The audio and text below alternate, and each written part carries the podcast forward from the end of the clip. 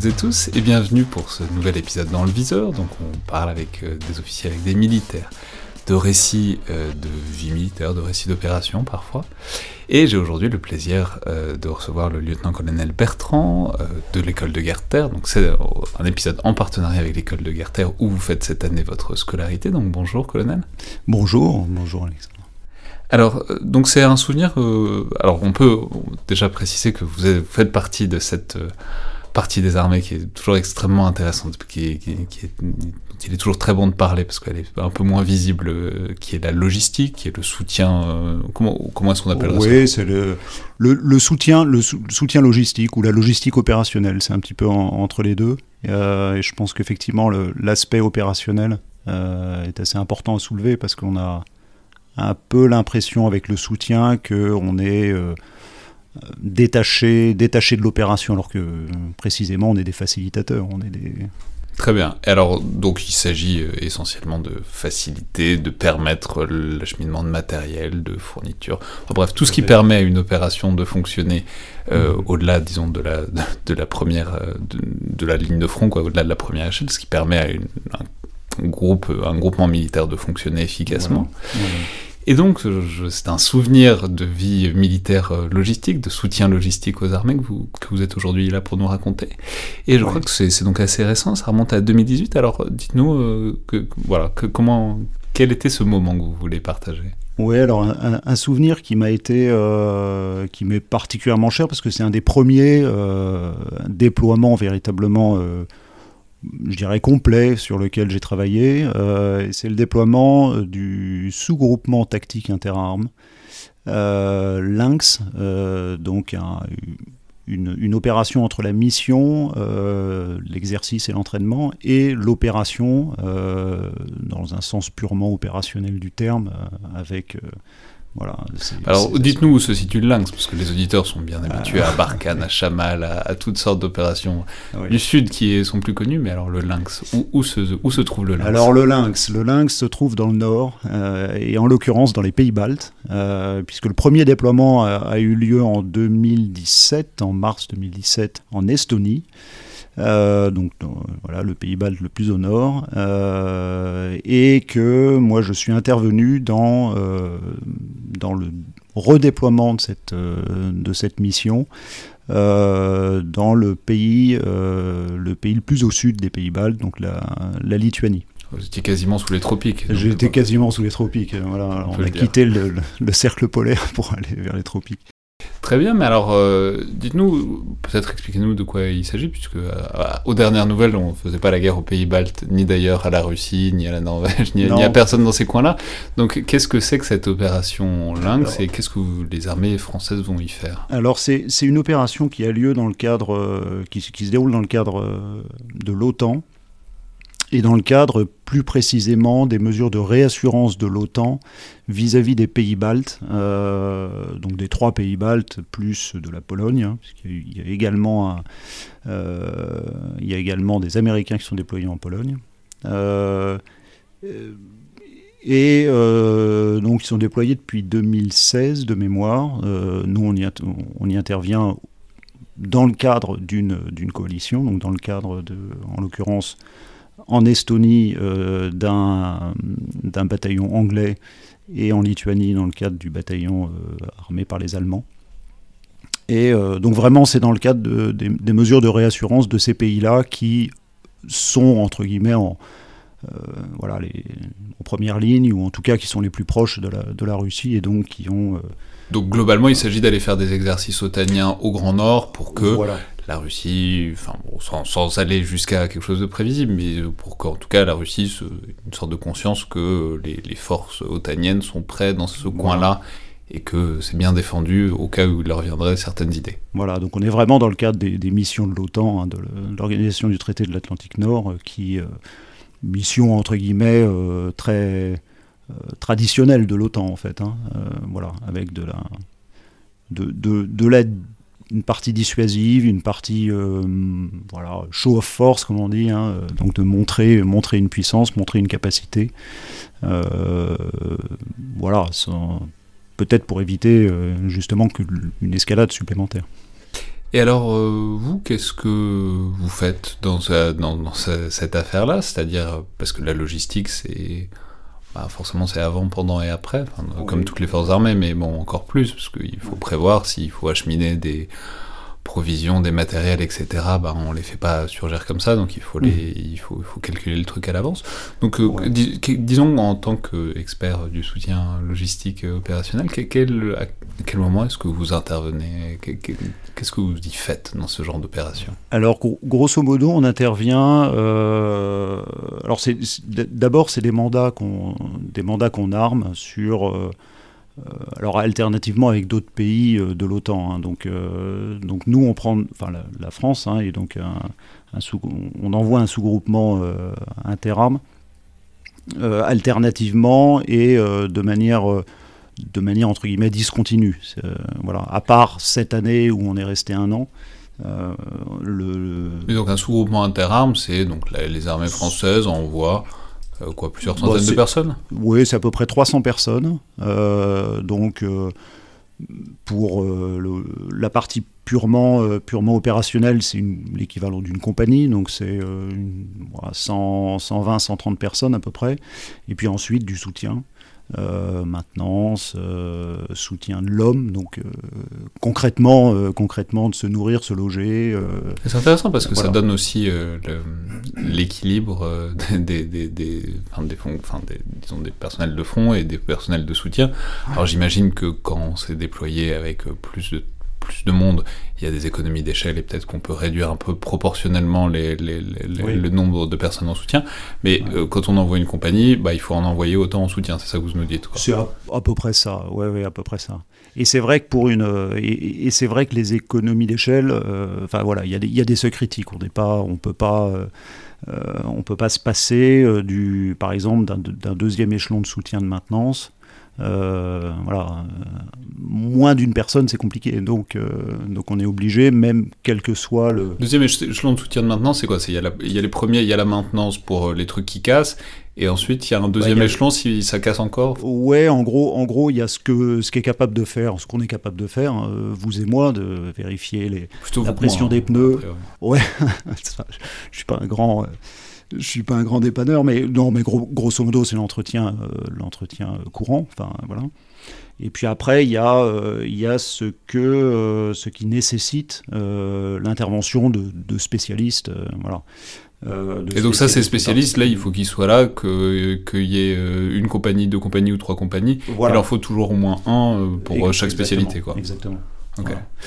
Et donc, vous, pour revenir dans la logistique, euh, oui, alors non, mais vous personnellement, vous étiez où dans ce Moi, j'ai, alors moi, j'étais pas sur le terrain, mais j'étais en anticipation euh, des, des, mouvements depuis la France euh, jusqu'à jusqu'au suivi de la, et l'arrivée sur le théâtre, de, enfin en l'occurrence l'arrivée en Lituanie sur donc de, l'intégralité du matériel. Alors du coup, ça veut dire quoi l'anticipation? Ça veut dire on vous dit on va envoyer une compagnie et c'est vous qui faites la, la liste de courses Alors c'est moi qui récupère. Alors là, à, ce moment-là, moi j'étais au, au, CSOA, donc c'est le Centre de soutien des opérations et des acheminements, qui est un organisme du, de l'état-major des armées et euh, qui se charge de euh, toute cette partie de montée en puissance interarmée, euh, en tout cas pour les aspects logistiques hein, des, choses, euh, et puis l'acheminement euh, entre la France et le lieu de déploiement choisi. Donc là, en l'occurrence,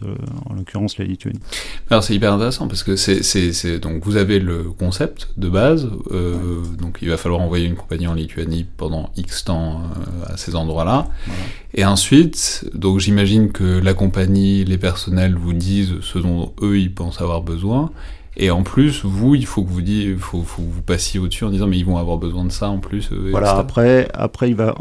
Alors en fait, moi, je suis un petit peu le en tant que en tant que CSOA, j'étais un petit peu le comment dire le euh, le, oui, à la fois à la fois l'achemineur et euh, enfin le, le, pourvoyeur de moyens qui permet, en l'occurrence à l'armée de terre, puisque c'est l'armée de terre qui, qui, est responsable de la montée en puissance de, son, de, sa compagnie, de son sous-groupement euh, tactique interarmé, interarme, pardon, donc l'armée de terre monte son, voilà, son sous, sous GTIA, hein, son sous-groupement technique, tactique interne, avec ses propres moyens et avec ses besoins selon le mandat qui lui est fixé par euh, le, CPCO, donc le Centre de planification et de coordination des, opérations, euh, et dans l'enveloppe fixée. Euh, donc eux construisent, l'armée de terre construit, et puis moi j'achemine l'intégralité des, éléments, que ce soit les ressources, munitions, vivres, etc., pièces de rechange également, puisqu'il faut quand même une certaine autonomie pour, euh, pour ces éléments-là. Euh, et puis ensuite, euh, ensuite on organise très concrètement avec... on avait des bureaux pour ça, hein, mais, donc on organise... avec la SNCF, avec l'armée de l'air pour les moyens. Est-ce que j'allais dire, vous les, envoyez en train en Lituanie? Alors voilà, on, on envoyait, on a envoyé, euh, euh, on, les a envoyés en train. Euh, ça représente à peu près 5 trains, donc ce qui est quand même, assez conséquent. Même si effectivement, on parlait tout à l'heure de seuil, un petit peu de, limite, de limite incontournable en fait. Hein. pour une compagnie, bah, ça, représente à peu près donc 5 trains et grosso modo 150 à peu près 150 containers avec des euh, pièces de rechange. Mais pour combien de temps ça? Euh, L'autonomie initiale qu'on avait fixée, elle était à 4 mois. Donc pour 4 mois, en fait, 4 mois 5, trains pour 4 mois. Quoi. Euh, voilà, c'est ça. À peu près en autonomie, c'est 150, 150 containers, l'équivalent de 150 containers pour, pour 4 mois. Et avec l'idée qu'avec ça, ils sont bien, et normalement, vous, ils vous appellent plus pendant 4 mois, vous êtes tranquille. la théorie. mais non, mais justement... Théoriquement, c'est ça. Théoriquement, c'est ça. Et euh, alors en pratique, évidemment, on a quelques, bon, y a, on a évidemment, euh, on a évidemment besoin de, quelques rechanges supplémentaires, euh, soit parce qu'il y a des oublis, soit parce qu'il y a une consommation un, peu, un peu excédentaire par rapport à ce qu'on avait prévu, oui, par rapport à ce qu'avaient prévu par exemple les maintenanciers, par rapport à ce qu'avaient prévu les, même la, la, partie opération pure, enfin le, voilà, les qui, euh, qui conduisent les exercices, hein, euh, une consommation un peu supérieure de munitions par exemple. voilà. Donc là, on est obligé effectivement de, euh, de, de, remettre, de remettre un peu de, de, leur redonner un peu d'air et donc de, des réacheminer des, des rechanges, etc. Mais c'est hyper intéressant aussi, ne serait-ce que par rapport à, hum, bah, au truc en coalition, quoi, parce qu'il y a, y, a, y a, une compagnie de l'armée de terre euh, française, mais donc, euh, enfin, je sais pas, il y a des Américains, des Anglais, des Allemands euh, à, cet endroit-là. Ah donc la, question, c'est est-ce que, est-ce que il y a une mutualisation qui est possible des moyens, c'est-à-dire s'il manque un truc aux Français, est-ce que euh, d'autres euh, pays otaniens peuvent euh, leur prêter? Et vice-versa, est-ce qu'un jour il y a quelqu'un qui vous dit bah, alors on n'a plus de munitions parce qu'on a tout prêté aux Américains? Enfin, je, Ouais, alors les, pour, les, pour les munitions, on est vraiment, enfin, on est vraiment autonome. On n'a pas eu de. Et, en général, on est quand même. voilà, munitions, pièces de rechange, on est autonome. Après, il y a du ce, qui, en général, ce qui est mutualisable, en tout cas, euh, ce que j'ai pu constater, euh, c'est sur des moyens de dépannage classiques, euh, je dirais non spécialisés.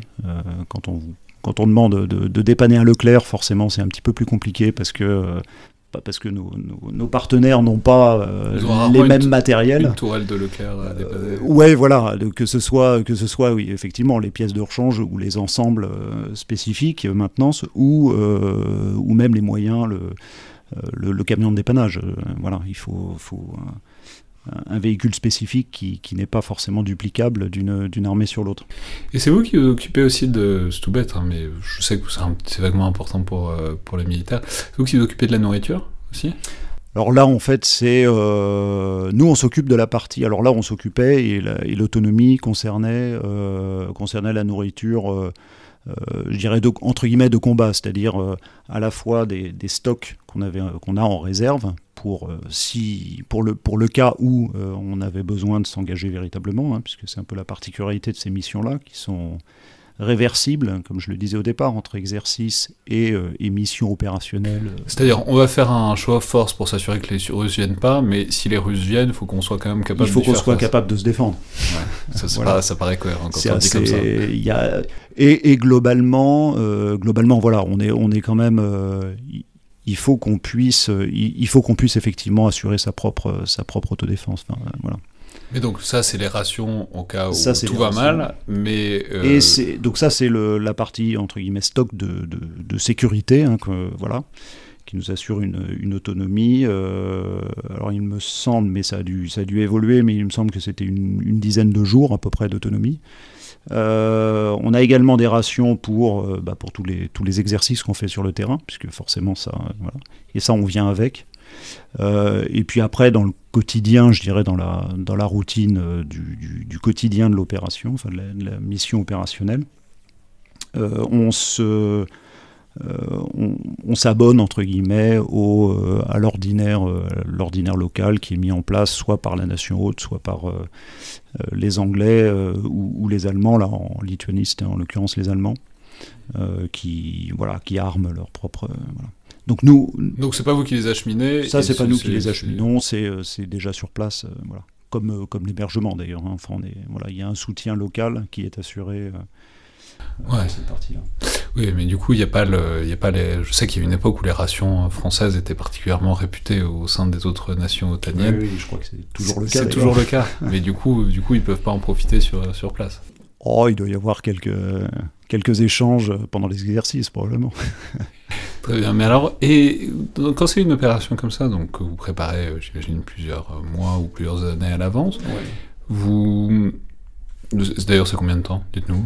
Euh, grosso modo, on commence à planifier ces opérations-là euh, à peu près six mois avant, euh, sachant que le mandat est donné par, le, par le CPCO, hein, donc par le, voilà, la partie opérationnelle, à peu près dans ces, dans ces eaux-là, à peu près entre 6 et 8 mois avant. Et là, après, on planifie, donc on demande, à la, en l'occurrence à l'armée de terre, de nous donner tous les différents éléments euh, qui vont nous permettre, nous logisticiens euh, interarmés, euh, de, bah, de construire en fait, de construire nos trains, de construire nos avions, de construire et, de commander l'intégralité de ces vecteurs-là. Et puis, et puis après, voilà, on, a, on, ajuste au fur et à mesure, on, voilà, on avance un peu pas à pas avec ces entre guillemets clients, hein, je beaucoup de, beaucoup de guillemets, c'est comme ça que vous les euh, appelez? Non, ça c'est comme ça qu'on, que je les appelle entre nous. Ouais, mais non, mais c'est une question. non, parce qu'il y a, y, a, y a, une partie, euh, alors client, oui, ça peut être un peu mal, euh, mal interprété. Ah non, c'est pas du tout comme ça que j'y pensais. J'y pensais plus en termes de. Bah non, mais ça, pose la question de votre relation à ces gens-là, enfin aux gens, qui, enfin aux, personnels qui sont sur le terrain, quoi. Est-ce que c'est Enfin, est-ce que vous avez l'impression, parce que c'était le sens de, la question vers laquelle ouais. c'est-à-dire est-ce que vous avez le sens d'être un peu avec eux même si vous êtes là à distance, ou est-ce que vous avez l'impression qu'il y a une, une, certaine distance et vous en entendez parler quand ils vous demandent de nouvelles choses? Enfin, c'est, la question de votre relation en tant que logisticien, à plusieurs milliers de kilomètres par rapport à un truc, mais qu'en même temps vous avez forcément préparé sous toutes ces coutures euh, pendant que ça se déroule, quoi. Oui, oui. En fait, euh, alors là où effectivement le terme, le terme est peut-être un peu euh, je parlais tout à l'heure de, logistique opérationnelle et je pense que c'est bien là la, clé, c'est-à-dire que euh, étant, moi-même de l'armée de terre, hein, je, suis effectivement euh, totalement en lien avec les unités déployées. Euh, alors totalement en lien, c'est-à-dire comprenant à la fois euh, leurs besoins, puisque j'ai moi-même bénéficié de la logistique euh, quand j'étais quand j'étais en régiment hein, ou quand j'étais en exercice, donc voilà, et, et, pouvant également anticiper un certain nombre de, de besoins, de demandes particulières. Donc donc effectivement, on est on planifie, on planifie, on organise, euh, mais aussi on arrive à adapter un certain nombre de, choses, et notamment, on parlait tout à l'heure des, euh, approvisionnements supplémentaires, euh, etc., qu'on conduit en cours de route, enfin en cours de déploiement. ça participe aussi de ça, c'est-à-dire qu'on est, a on, a un suivi euh, constant de, euh, des, différentes opérations, de, ce qui se passe sur le terrain, euh, de l'évolution des différents exercices, ou des différents entraînements en l'occurrence pour, pour la mission Lynx. et donc on adapte le soutien au fur et à mesure. mais alors vous, vous vous sentez comment par rapport à la mission? Non mais je veux dire même voilà, au quotidien, ou peut-être, ou peut-être qu'une fois que la mission est lancée, vous, vous, devez déjà bosser sur le, sur le sujet suivant, et où donc, enfin, donc vous en éloignez un peu.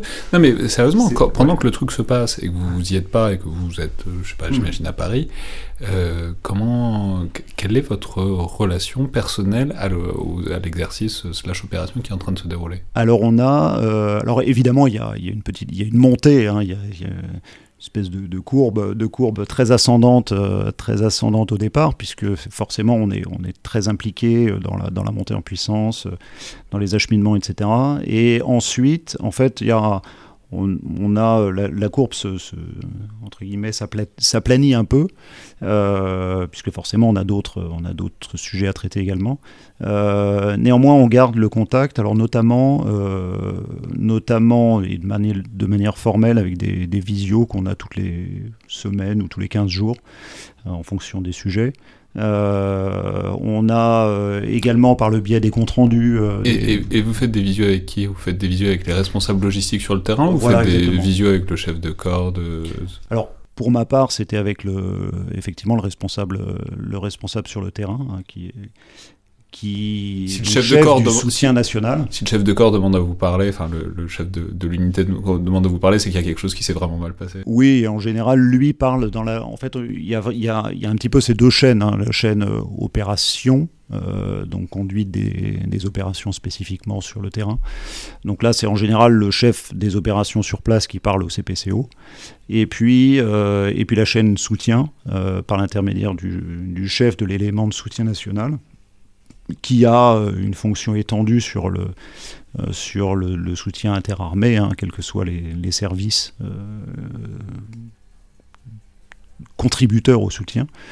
munitions, c'est des munitions, santé, voilà, maintenance, etc. Et euh, donc nous, on est dans, vraiment dans, on est, et moi j'étais dans cette chaîne là, euh, dans cette chaîne, dans cette chaîne directe, euh, donc armée de terre, CSOA pour la partie acheminement, et puis et puis chef du soutien national pour pour l'opération Lynx. Et, ça s'est bien passé, donc il y a ces visios tous les 15 jours. à, quoi, à, quoi, on mesure le succès? Est-ce que c'est à la fréquence à laquelle on vous demande d'autres trucs qu'il faut acheminer en urgence?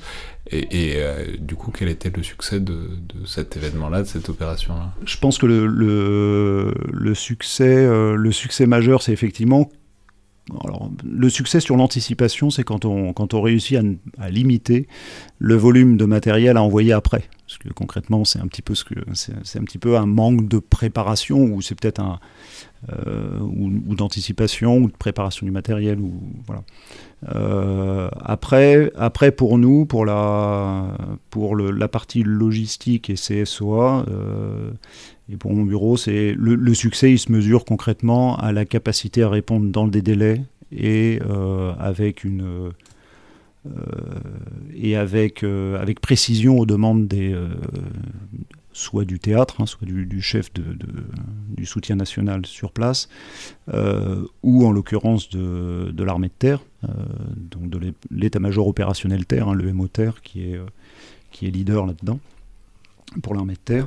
C'est-à-dire quand ils vous demandent un truc, que ce soit pas non mais il faut qu'on aille le chercher très loin, etc., que ce soit tout de suite prêt et qu'on puisse le renvoyer très vite moi c'est ce que c'est ce que je c'est ce que j'essayais de dire et ce que je ce que je dis toujours d'ailleurs c'est que la logistique on est là pour faciliter les choses on est là pour produire des effets. On n'est pas là pour bloquer. Évidemment euh, c'est un petit peu là c'est un petit peu le,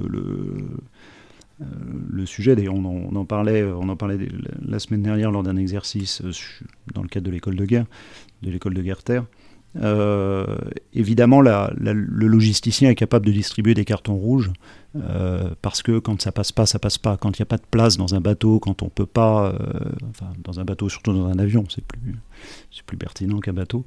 on le dit et, c'est sûr que là, on, enfin, ça peut bloquer une opération. En revanche, en revanche, on ne peut pas non plus se retrancher derrière des je dirais, des limitations ou des, ou des contraintes logistiques euh, pour bloquer une opération. vous voyez ce que je, ce que je veux dire. Il y a, voilà. Faut, des fois, il faut pousser au-delà du c'est pas possible. Voilà, on peut pousser au-delà du c'est pas possible. Et très concrètement, euh, on, est capable, on est capable de le faire. En, règle générale, il y a quand même des. Voilà, faire sauter quelques verrous, euh, quelques verrous qui, euh, voilà, de temps en temps, sont un peu des verrous psychologiques. vous en gardez sous la pédale pour, pour Oui, un petit peu. Un petit peu. Et quel. comment dire J'allais dire quelle spécificité militaire, mais je, vais le formuler différemment. On sait que les, toutes les choses logistiques, euh, ce sont des choses où le secteur privé a incroyablement évolué depuis quelques années, voire quelques décennies. Tout est informatisé, il y a des trucs prédictifs. Euh. Mhm. Enfin, je veux dire, c'est des, des, industries qui ont incroyablement évolué depuis, euh, disons, 20, 30, 40 ans, depuis l'époque où quand il n'y avait plus de quelque chose, il fallait passer commande, etc. Maintenant, tout est fluidifié considérablement. Et du coup, dans quelle mesure est-ce que les armées ont bénéficié de ça? Alors j'imagine qu'elles ont, elles ont dû s'inspirer peut-être des, modes de gestion du privé, mais en même temps aussi les armées, bah, c'est particulier. Et puis s'il si, n'y a plus de produits dans le privé, bon bah c'est embêtant, mais pas plus que ça. S'il n'y a plus quelque chose dans les armées, c'est autrement plus gênant. Donc comment est-ce que... Bah, comment est-ce que ça évolue Alors effectivement, il y, y a, un peu un... Y a, une espèce de des, vases communicants entre les deux. C'est-à-dire que la logistique civile s'est beaucoup euh, inspirée de la logistique militaire euh, dans les, au début du XXe siècle. Hein. C'était, c'était, voilà, on, est, une logistique en pointe. Euh, nous, on a, on, a, on a, contrairement au privé, quelque chose de, même si il ça, y a quand même une, une, vraie, une vraie importance, mais notre, notre rôle n'est pas d'abord de je vais être un peu provocateur, mais n'est pas d'abord de gagner de l'argent, euh, mais plutôt de remplir la mission. Et euh, remplir la mission, euh, ça nécessite de temps en temps de, je dirais, de, oui, de, dépenser peut-être plus que ce que la rationalité, l'efficience pure, etc., qui est le, cas de, l'industrie, le, demanderait. Donc, euh, par exemple, l'industrie concrètement euh, limite les stocks à, leur strict nécessaire. Euh, nous, on ne peut pas limiter les stocks, les stocks à leur strict nécessaire, dès lors que sur un théâtre d'opération, dès lors qu'on est sur un théâtre d'opération, et que par définition, c'est un, un, terrain et c'est un environnement extrêmement mouvant. donc, il faut qu'on surstocke de temps en temps, en munitions, pièces détachées, etc. Alors, ce qui impose aussi des, pas, mal de, à la fois d'infrastructures, pas mal de, voilà, de ressources en général, hein, et de ressources financières évidemment, parce que les stocks, l'immobilisation de stocks coûte cher. Mais, euh, mais c'est le prix à payer pour notre, pour notre indépendance et, et l'autonomie de nos opérations. Et ça, c'est voilà, c'est une vraie différence. Et est-ce que vous raisonnez même euh, en termes de ça coûte cher euh, oui. ouais, non mais c'est un truc souvent sur lequel je m'interroge de euh, bah souvent mais quand il y a des, même des hauts gradés qui passent et qui résonnent en termes financiers, ce qui, ce qui est en même temps illogique puisque bon tout ça, toutes les choses des armées ont un coût, mais en même temps ça dépasse évidemment la, question mmh. des coûts. Mais est-ce que, est que l'unité c'est quand même l'argent, l'euro et qu'on calcule les coûts comme ça, ou est-ce que bah, il y a plein de choses sur lesquelles on décide que ça, ne vaut pas le, coup d'être comptabilisé parce que c'est trop important, en quelque sorte? Euh, alors moi, je, bon, je vais parler de mon, de, de, mon expérience. Euh, très, très concrètement, euh, évidemment que dès, dès qu'on peut... dès, dès qu'on peut comment dire massifier, dès qu'on peut euh, rassembler, etc., euh, pour, gagner, euh, pour gagner de l'argent, enfin pour gagner, en tout cas pour limiter les dépenses, évidemment on le fait. très très concrètement, très très concrètement, et dans le cadre de Lynx par exemple, c'est une opération dans laquelle si on s'était attaché au départ au volume qui devait être, qui devait être transporté, etc., on aurait probablement rajouté un train. On a réussi par des effets de, de, décalage en fait de, vecteurs, donc passer de, voie ferrée à voie routière ou voie ferrée à, voie aérienne, euh, etc. Enfin, essayant de, jouer avec tous les, tous, les mobiles qu'on a, euh, à limiter à, 4, à 5 trains.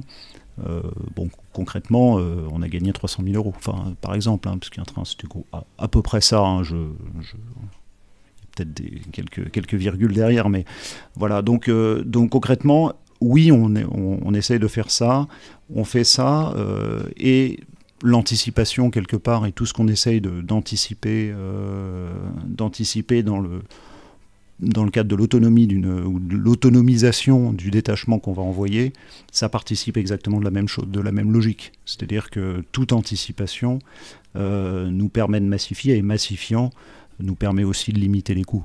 Et évidemment, ça nous, ça nous guide. Évidemment, on est, n'utilise pas l'argent public comme ça, euh, enfin, de manière. bien sûr. Mais en même temps, c'est l'entre-deux aussi. Il faut réussir à, être dans une économie de coûts sans être dans une logique comptable pour autant, même si bon, bah, tout le monde est un peu comptable forcément dès qu'on manipule de l'argent public. Mais c'est intéressant cette, cette espèce d'entre-deux de philosophie dans laquelle vous êtes obligé de vous, vous situer en permanence. Quoi. Voilà, on est, toujours, on, est, on est effectivement toujours entre les deux. Et, euh, mais je pense que voilà, le euh, bon, et puis quelque part, le, le, le coût, euh, le coût ne doit pas empêcher, enfin, le, les, les, dépenses ou la, ou les, la recherche d'efficience qui, qui, nous guide toujours, hein, enfin, voilà, de, manière assez, euh, assez logique et assez légitime. Ne doit pas empêcher non plus la, la performance de, du détachement qui est, qui est soutenu. C'est vrai que c'est un peu, c'est le, c'est la quadrature du cercle qu'on essaie de, voilà, de trouver. Merci beaucoup, colonel Bertrand. Bonjour, merci.